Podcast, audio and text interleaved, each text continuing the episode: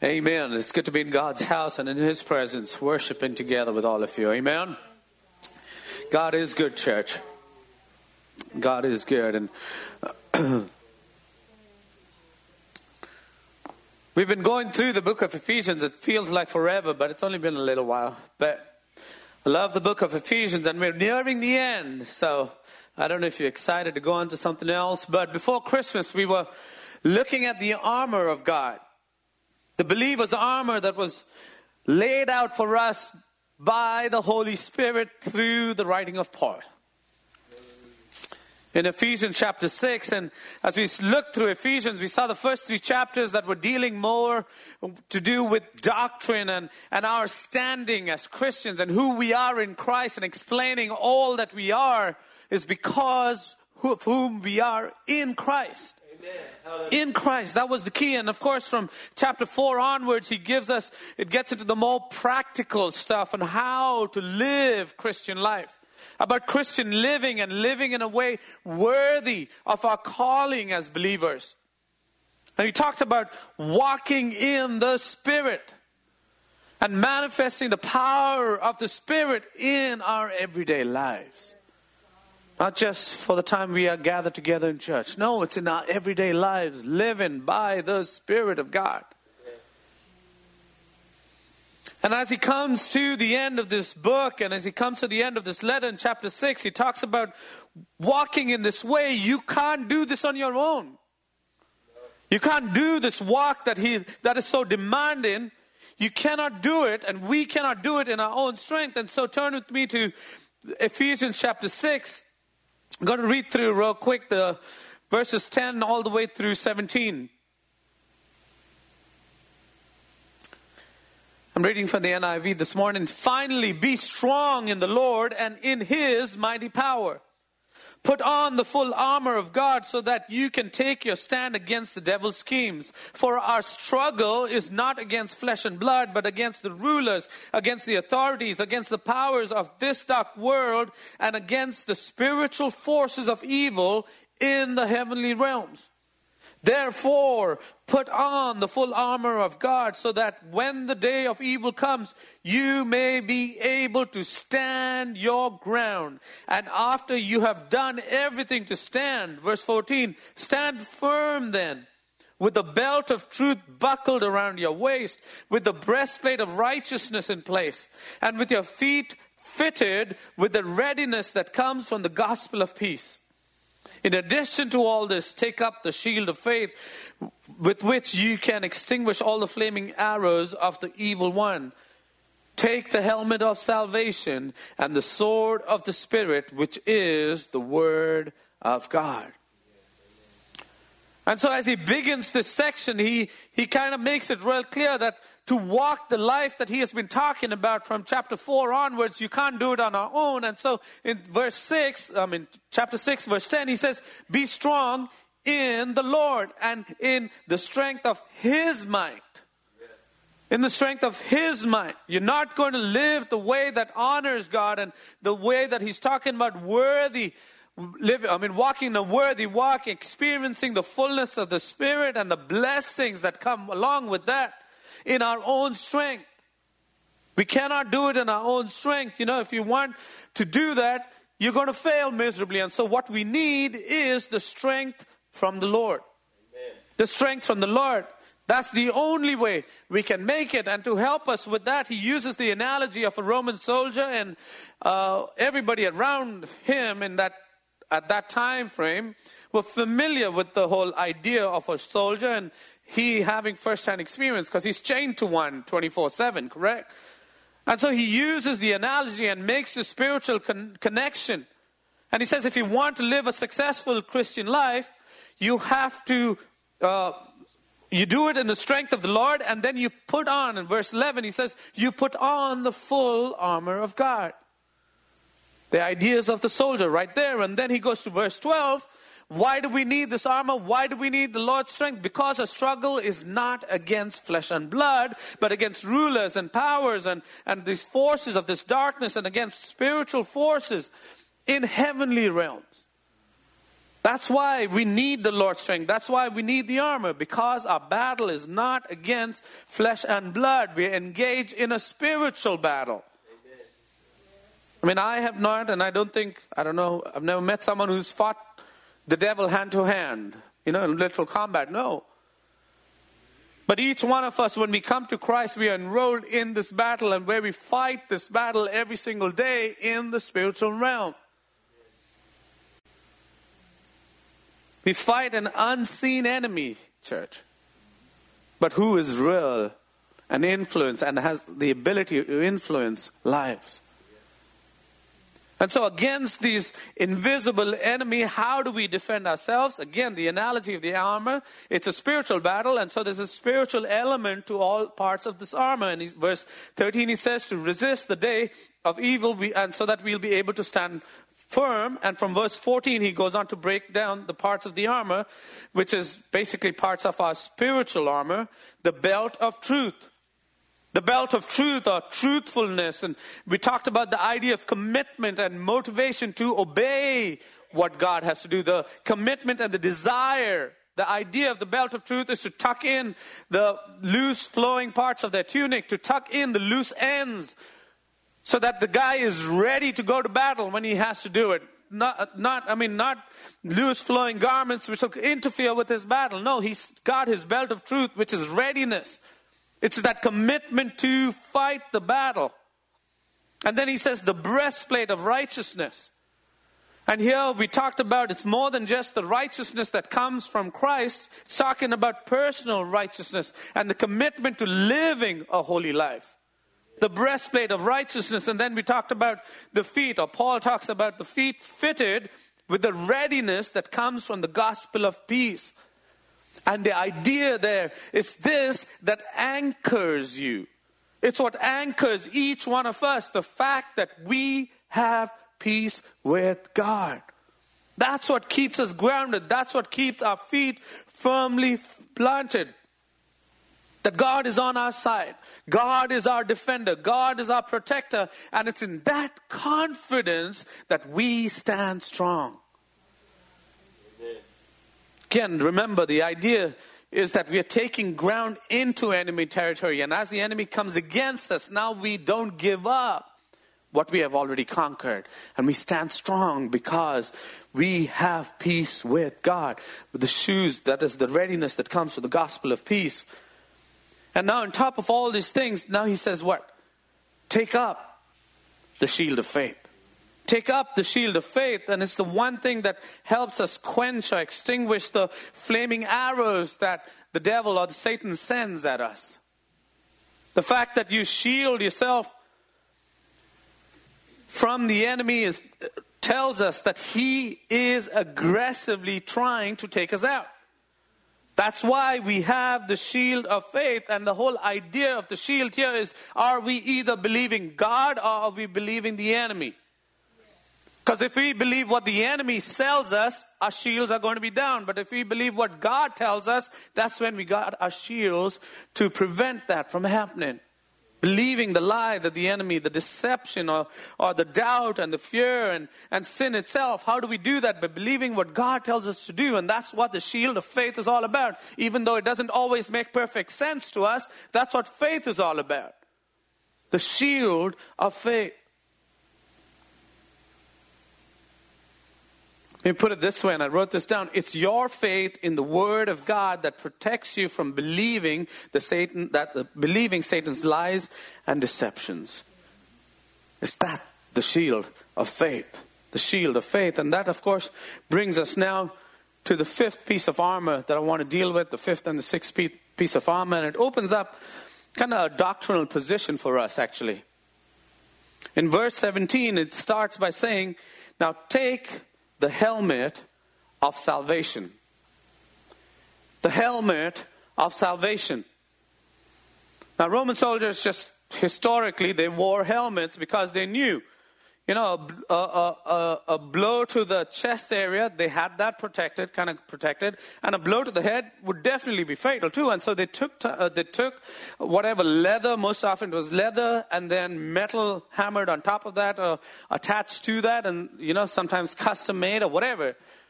Because that prevented that blow, or more or less deflected the blow aimed for the head. And so they all wore a helmet, the helmet of salvation. The helmet had one purpose protect the head. The helmet of salvation. And I know some people, and I've heard people say this, you know, the helmet of salvation, you don't want to go into this battle unless you are saved. Right? But that doesn't make sense, really, because you're not going to be in a battle, in this battle, if you're not saved in the first place already. Right? So it's not really talking about that part about being saved, going into battle, being saved. But it's more to understand this. I think we need to turn to uh, 1 Thessalonians chapter 5 to give us a better idea of what Paul says about this and explains this helmet a little bit. Because it's not, definitely not, we need to understand, it's not talking about past salvation at all. We have been saved, and because we are saved, we are in this battle. And now that we are in this battle, he says, put on the helmet of salvation. And so 1 Thessalonians 5 and verse 8 1 Thessalonians 5, verse 8 says, But since we belong to the day, let us be sober, putting on faith and love as a breastplate, and the hope of salvation as a helmet. The hope of salvation the hope of salvation and what Paul is referring to here when he talks about the helmet of salvation, he's talking about a future salvation. It's a future salvation, and this is what the doctrinal part that comes up here, that's something that we need to understand. We need to know for sure, and, and as evangelicals, we understand salvation has these three aspects to it. We are saved, we are being saved, and we will be saved. There has to be these three elements to salvation, how we understand it. If you want to call it, it's that past salvation, and of course we use the theolo- theological term justification, where we are free from the penalty of sin. That's the first part. That's past salvation. And then we have, of course, present salvation in which we are being saved. We use the phrase, uh, the word sanctification, where we are now being set free from the power of sin. And then we look forward to a future salvation. The word we use is glorification, where we'll, we are set free from the presence of sin itself.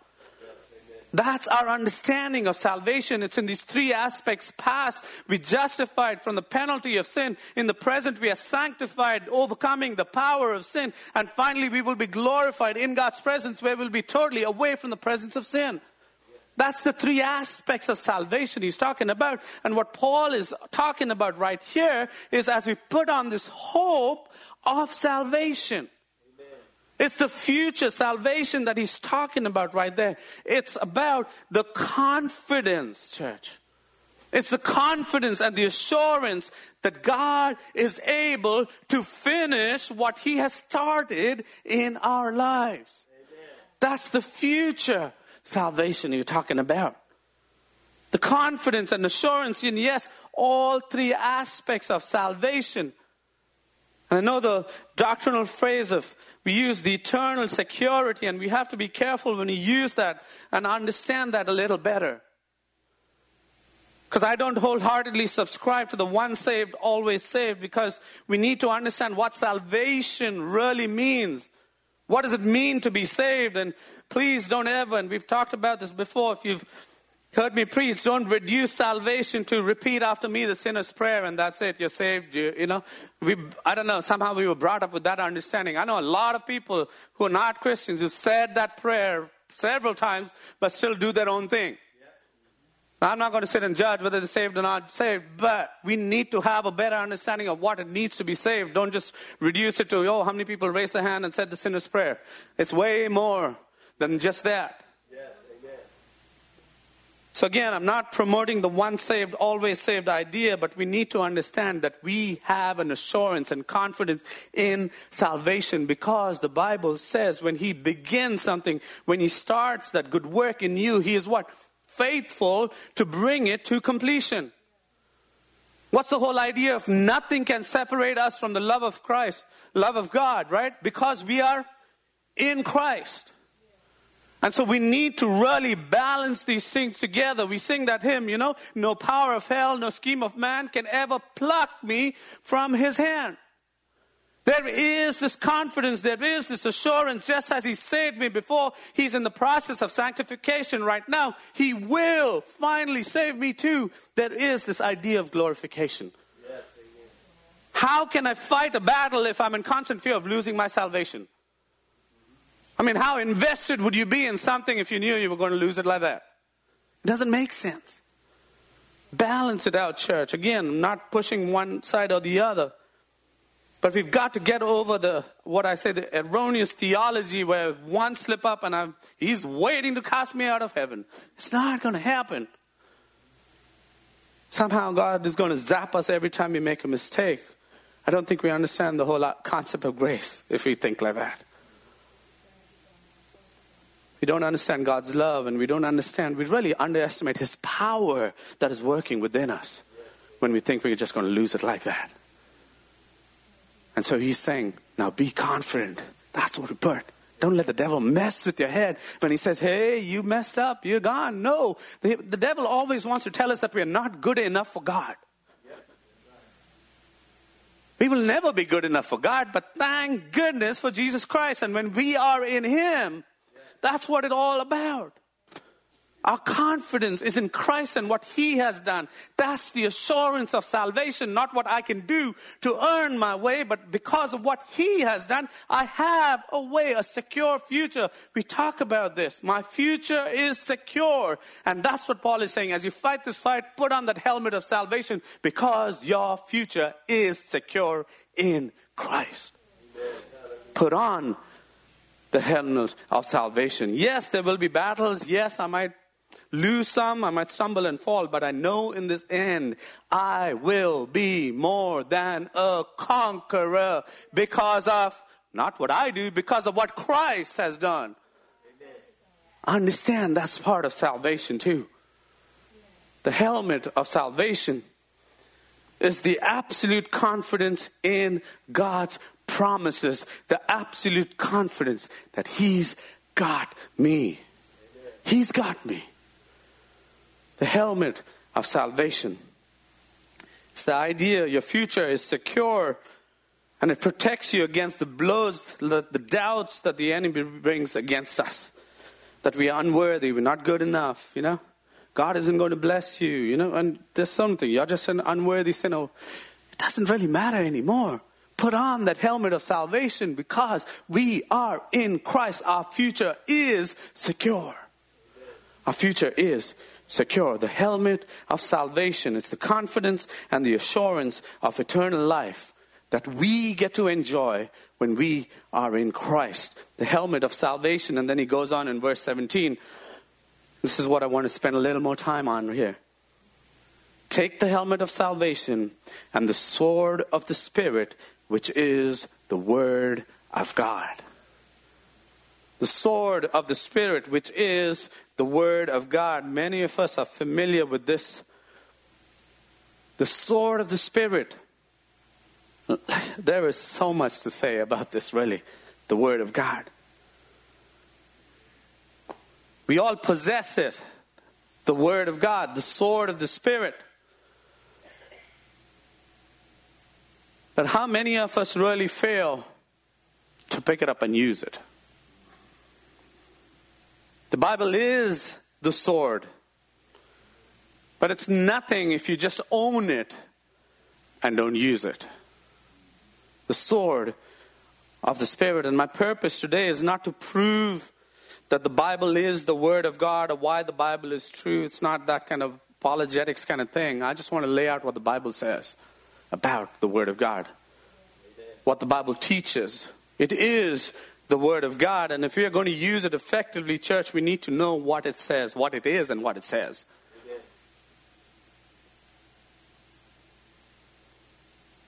Because here's the, here's the truth. If we question the, the accuracy or the validity, validity, whatever you say, of the Word of God, we will never enter into a battle with confidence. We will never use it if we don't have confidence in it. We'll never ever use it if you don't have absolute confidence in it, if you go into battle and you don't have confidence in your weapon, you're more likely to run and hide than use it. And we are in a battle, and we need to be confident about what we have. Excuse me. Just a few things, a few things that I want to go over when it comes to the nature of Scripture. The Bible. We use the word infallible. The Word of God, it is infallible. And what we mean by that, it, it, it affirms, or whatever it affirms is true. That's what it means to be infallible, that it is without error. error. It claims it again and again and again. Psalm 19:7 The law of the Lord is perfect. John 10:35 The scripture cannot be broken. Psalm 119:140 it says your word is pure. So the Bible is inerrant. It affirms in all that it affirms. It's inerrant in all that it affirms, in all that it teaches, because it is perfect. It's infallible. It is also complete. Revelation 22, 18, 19. We know the phrase, know the verse. It says what? Don't take anything away from it. Don't add anything to it. It is perfect. There's no new revelation that we need that needs to be added to the scripture. No. It is complete. It's infallible, it's complete, and we also need to understand that this is the authority when it comes to God's Word or the Word of God. This is the authority. It is the ultimate authority. There is nothing above this. No matter how spiritual the person is and how much he speaks and hears God, it does not supersede the Word of God. This is the ultimate authority. It is infallible. It's complete, it is authoritative, it is also sufficient. It is sufficient. It is not just sufficient to save us, it is more than sufficient, more than enough to help us live victorious Christian lives as well. It is infallible, complete. It is the final, ultimate authority. It's sufficient. And I want to add this it is effective too. It is effective. Yes, it's sufficient to minister to me, but it's effective because it can, it can effectively minister through me to others as well. It is effective.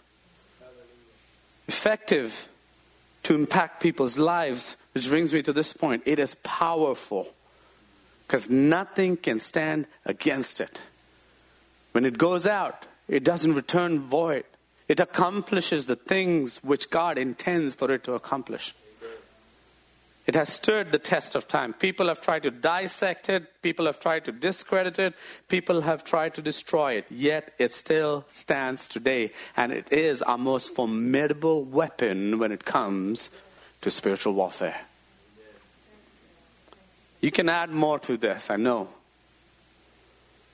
It's kind of interesting because the Old Testament writers refer, as they wrote this, to the Word of God 3,800 times.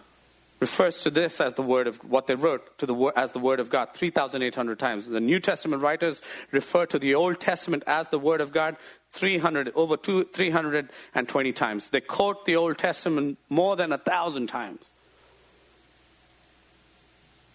That tells you the nature of Scripture.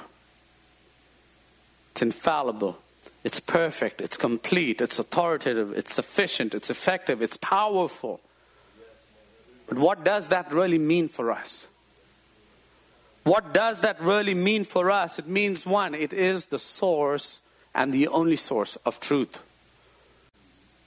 It is the only reliable source for truth. It brings people to a knowledge of the truth. John 17, 17 says, Sanctify them by the truth. Thy word is the truth. It is the only reliable source for truth, church. In a world which gives us so much stuff, if we want to know the truth, here is the truth. It's a reliable source for the truth. Yes, it's a reliable source for the truth, but it's also the only source for genuine happiness. Uh, the Bible uses the biblical word blessedness. It is really the only genuine, the only source for genuine happiness or blessedness. Luke 11 28, it says, Blessed are they who hear the word of God and obey it. You want to enjoy the blessings of God? That's why we have the word of God. It is the source of truth. It is the only ge- source of genuine happiness. It is also the only source for spiritual growth because it is a dependable guide that leads us. We know that scripture. Your word is what? A lamp unto my feet and a light unto my path. It is dependable a dependable guide when we're looking for a way. It will guide us. It tells us or shows us the, the, truth. It gives us genuine, creates genuine happiness and blessedness. It also shows us the way we need to go. It also provides comfort. It gives us strength. There's so much I can, like, we can keep going on. That's the Word of God. That's why it's important to us. It's inerrant, it's complete, it's powerful. It's powerful, church. Now we're looking at scripture from a broader perspective, but let's go back to what Paul's saying the sword of the Spirit, which is the Word of God. And now we understand the sword as a weapon. But we need to understand it's both an offensive as well as defensive weapon. And if you talk to people who are experts with medieval weaponry, they'll tell you the sword was used mainly, not mainly, mostly as defensive than strike. You use it more to deflect or defend yourself rather than to strike a blow. And so we have got to consider both aspects of the weapon. The weapon, which is, again, it is offensive, but it's also defensive. The word uh, is machaira, which is common, very common Greek word used a number of times in the Bible. Refers to a smaller sword, probably a foot to 18 inches long, with one hand. That's the kind of sword they came, uh, when they came to arrest Jesus, that's a sword that Peter pulls out and, you know, from that guy and strikes his ear off. The same thing, same idea. It was used, very common. Everybody understood that. In Matthew 24, that's where he cuts off Malchus's ear. That's the word. Malchus's ear. So this is Machaira. And people, you can understand it. It's more like the sidearm that never leaves you. Okay, you have, it's different from the bigger sort of, forget what the name is. That was two, three feet long, that, I mean, three or four feet long that you use with both hands. That's not what it's talking about. It's talking about hand to hand combat, a sidearm that you carried, the Machaira. And Paul says that is the sword of the Spirit. And understand, it's a spiritual, because it's a spirit, it is a spiritual weapon we're talking about right here. And I think we, it is given to us by the Spirit itself. It is given to us by the Spirit. It's a spiritual weapon because we don't fight against flesh and blood, but we fight in the spiritual dimension. So we need a spiritual weapon to fight the enemy. Now, it may be a small weapon, but it's also a powerful weapon because with it we tear down strongholds. We tear down strongholds, uh, you know, everything that sets itself up against what? The knowledge of God. Again, it's, it's just amazing. It just circles right back up. This is the truth. Anything that sets itself up, doesn't matter how nice it sounds, whatever the viewpoint is, whatever the philosophy is, whatever the religion it is, if it sets itself up against the Word of God, against the knowledge of God, we use the Word of God to tear that down. So it is powerful. Church, the only thing that tears down something that stands against the knowledge of God is the Word of God. Is the Word of God. Doesn't matter how nice it sounds, church. We use the Word of God. It's a powerful weapon, but it's also, again, like I said, it's a defensive weapon as well. Our best defense is our knowledge of the truth. Our best defense is the knowledge of the truth. Again, we're talking about the Word of God.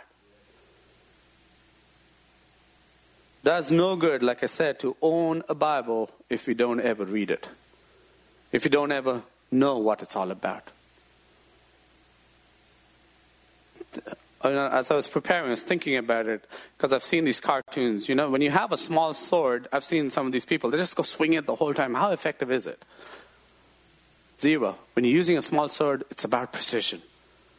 That's why we need to know God's word. You can't just take this Bible and swing it in front of the enemy, and that's nothing going to happen. It's about precision, knowing. That's why the knowledge is important when it comes to Scripture. You know, Satan doesn't want us to know what the Word of God says. And very often He lets us read such nice, good books and everything else. You know, He lets us do everything. Just don't read the Word of God. We need to read and know the Word of God. And it's interesting, when He says the Word of God, He doesn't use logos, which is used commonly. He uses rema or rema, however you want to say it. The rema word, which is more about spoken word, but more about, it's more in line with the specific utterance that you have to make. It's about precision. And that's what it's about. When you know your weapon, it's a small weapon. You don't waste your energy to swing it all over the place. No, you wait, you defend, defend, defend, and then you see an opportunity, and then you make that precise cut against it. That's why we know the Word of God. Precise. When the enemy comes and attacks us in a particular area, we speak and use the rhema or the word, the specific statements from Scripture that relate to that area that he's attacking us in. That's what we do. 2 Timothy 2 says, Be diligent to be approved of God, workmen that are not, that need not be ashamed, rightly dividing the word of truth. Rightly dividing the word of truth. It's the last piece of armor, church, yet it is the most effective piece that we have. Not saying one is more important than the other. I'm not saying that at all. Yet this is the most effective especially when it comes to defense. It is the most effective weapon we have. And defending ourselves requires us to know the scripture or search the scripture. Search the scripture. What is it saying? What is it saying? First of all, we need to know what it is saying, why it's saying, and how to use it. How do we search scripture? four practical, practical things that I have this morning. Now, may sound pretty basic, but number one is read it. Read it. I'm not going to tell you how much time you need to spend to read it. Just read it. That's the first basic step. And the second one, second practical point flows from the first. When you read it, seek to understand what it's saying. You need to seek to understand, look for an interpretation, the correct interpretation of what it is saying. Now, do I understand everything it says? You know, am I supposed to get everything? No, I'm never going to get everything. But I seek to understand what the word is saying. I know when I was younger, I don't see that much right now, but it was that craze to read the Bible in one year and then they give you a certificate, and I got caught up in that craze and everything else. But now I don't do that much anymore. I, I rarely read, I should not rarely, I never, I should say that. I never read the Bible without trying to understand what it's saying. I just don't read it to put a check and like, okay, let's go. I don't do that anymore. But we've got to really understand and try our best to try and make, let me put it this way, make an earnest effort to understand what you are reading because without understanding, it can't have any effect.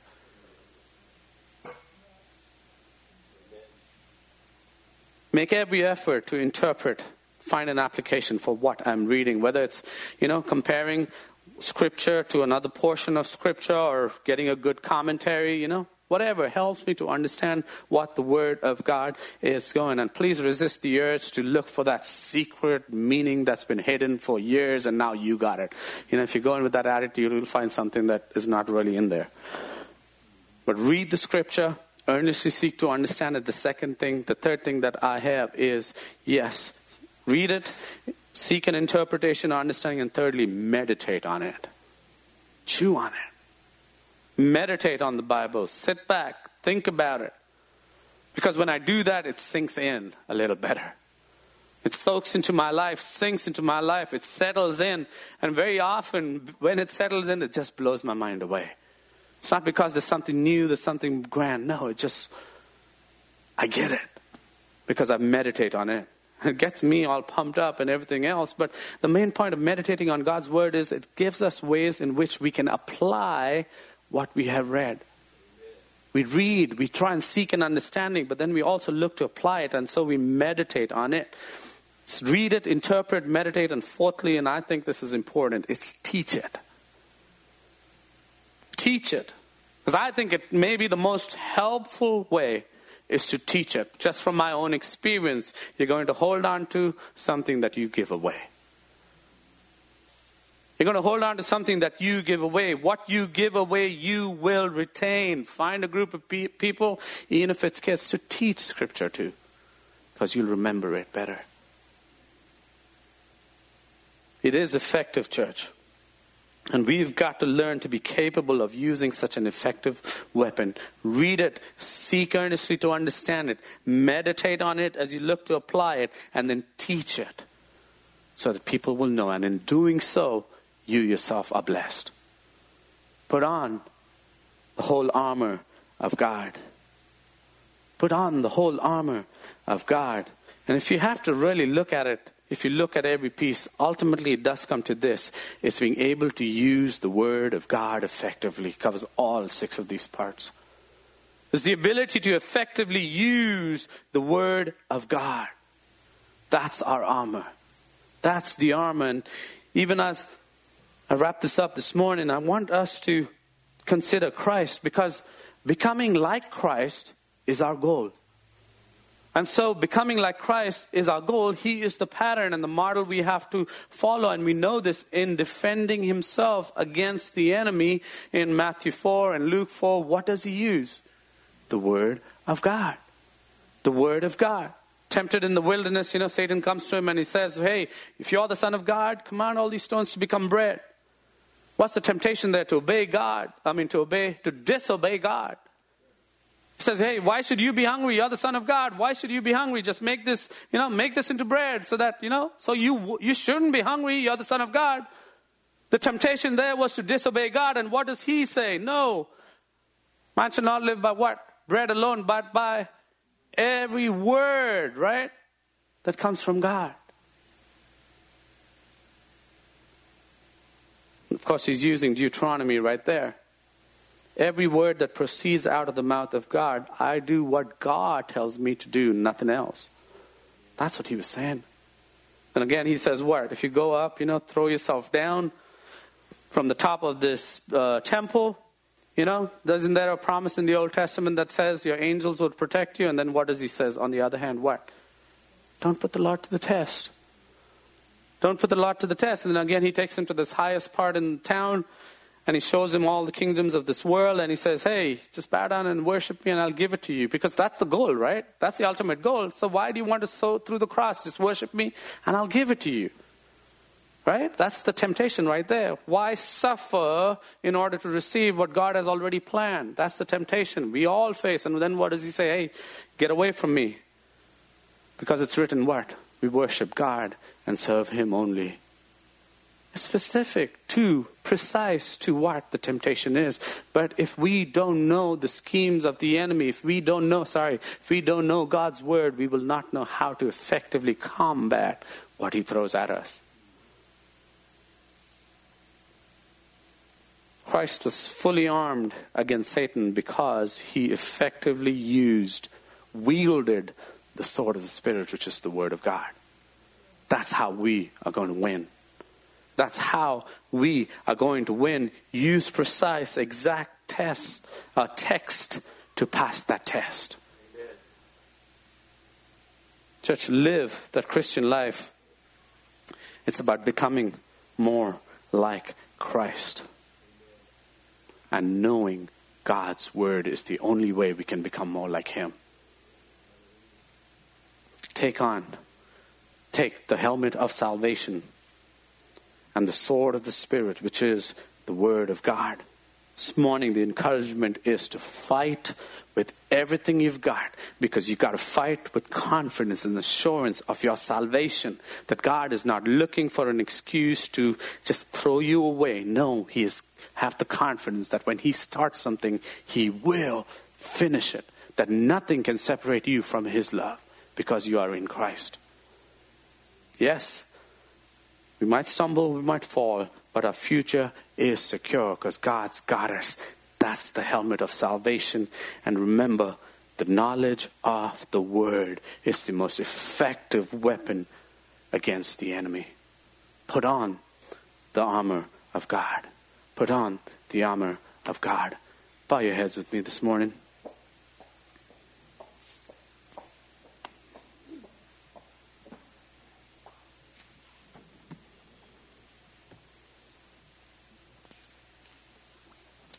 Church, the battle is real. It's not uh, some some Lord of the Rings kind of idea here that's just in fantasy land. No, it's not at all. It's a real battle, but it is a spiritual battle. We battle something that we don't see, and we cannot fight something in the spiritual realm, in the natural, with natural resources. That's why he tells us to put on the armor of God, because that's when we fight in his strength and not ours. Put on the armor of God, because that's how we will be able to take our stand against the enemy put on the armor of God. Thank you, Father, once again. Thank you, God, once again, Lord, for this, for inspiring Paul to write this, Lord. The belt of truth.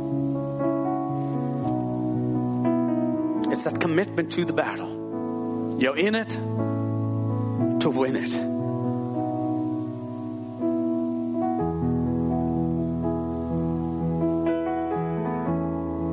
We committed to the battle because that's what the belt of truth is all about.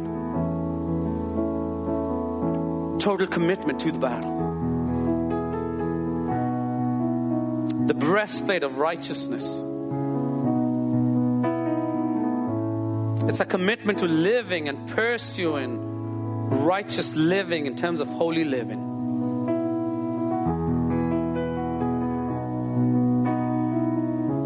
With our feet fitted with the readiness that comes from the gospel of peace.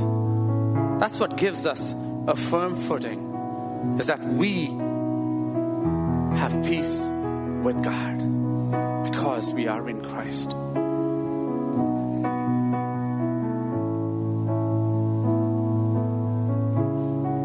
Take up the shield of faith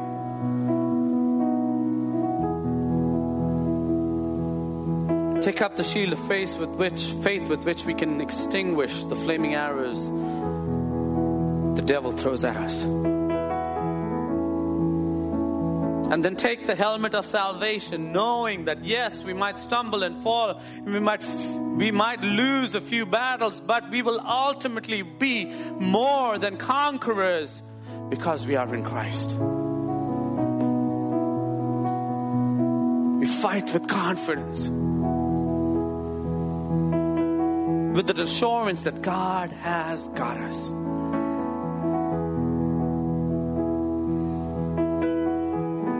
And then we take the sword of the Spirit, which is the Word of God. There is no substitute for a knowledge of the Word of God. It is our most effective weapon, both on defense and in offense. It is the most effective thing in a spiritual battle. Please don't fool yourself into thinking that it's not a battle anymore.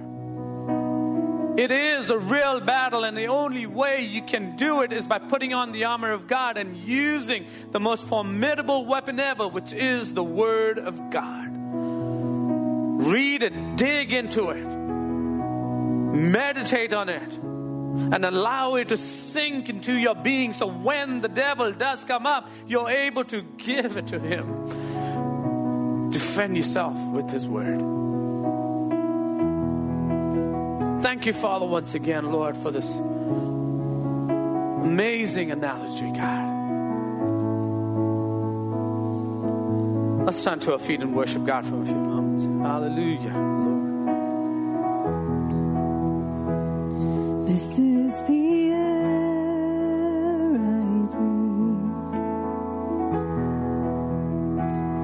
This is the air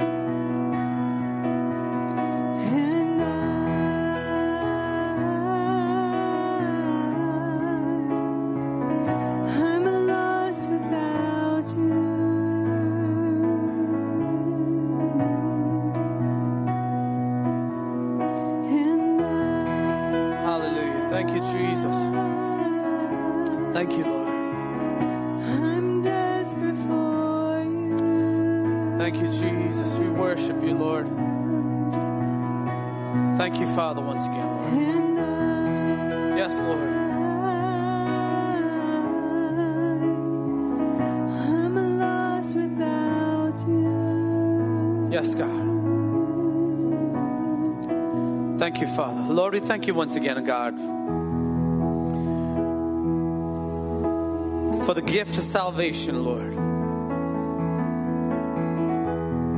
Thank you, God, that our future is secure in you, God. Lord, and I pray, God, that each one of us, God, Lord, will have a greater desire, God, for your word, Lord. And you create in us a greater desire for your word, Lord, that we will learn to fall in love with your word more and more, God. Give us the strength, God, to discipline our lives, Lord. Lord, I pray, God, that as we meditate, Lord, read and uh, Lord, meditate on your word, God, that it will come alive in our hearts, God. That as we take up the sword of the Spirit, which is the word of God, we are ready and more than able to fight what the enemy throws at us, God. That we will no longer live lives beaten down, oh God, or in hiding, oh God, in fear, oh God, but with confidence, oh God, knowing that you are for us, that nothing can be against us, Lord that we will use, oh God, yield, Lord, this most effective weapon, Lord, that you have given each and every one of us, oh God. Teach us, Lord, to fall in love with your word. Because your word really is, oh God, light and life to our beings, Lord. It's more than enough, church. It's sufficient. It's more than enough more than anything you will ever need. It gives strength, it brings comfort. You learn to rely on His Word, it will never let you down. Yes, God, we thank you, Father, once again, Lord. We thank you, Father, once again, Lord. Thank you, Lord, because we know that we are a God on the victorious side, Lord we are more than conquerors, a God. That you have called us, a God, to victorious living. Thank you, Father, once again, a God. We pray, a God. I pray, a God, that this word will just find root, God. Take root in our hearts, God. Thank you, Father, once again, Lord. We just commit ourselves into your hand, a God, and commit ourselves, a God, to your word once again. Thank you, Jesus, because you are good and you're so good all the time. We give you praise, O God, and we give you glory, O Lord, for you alone deserve it all. In Jesus' mighty name. And everybody said, Amen, Amen, Amen.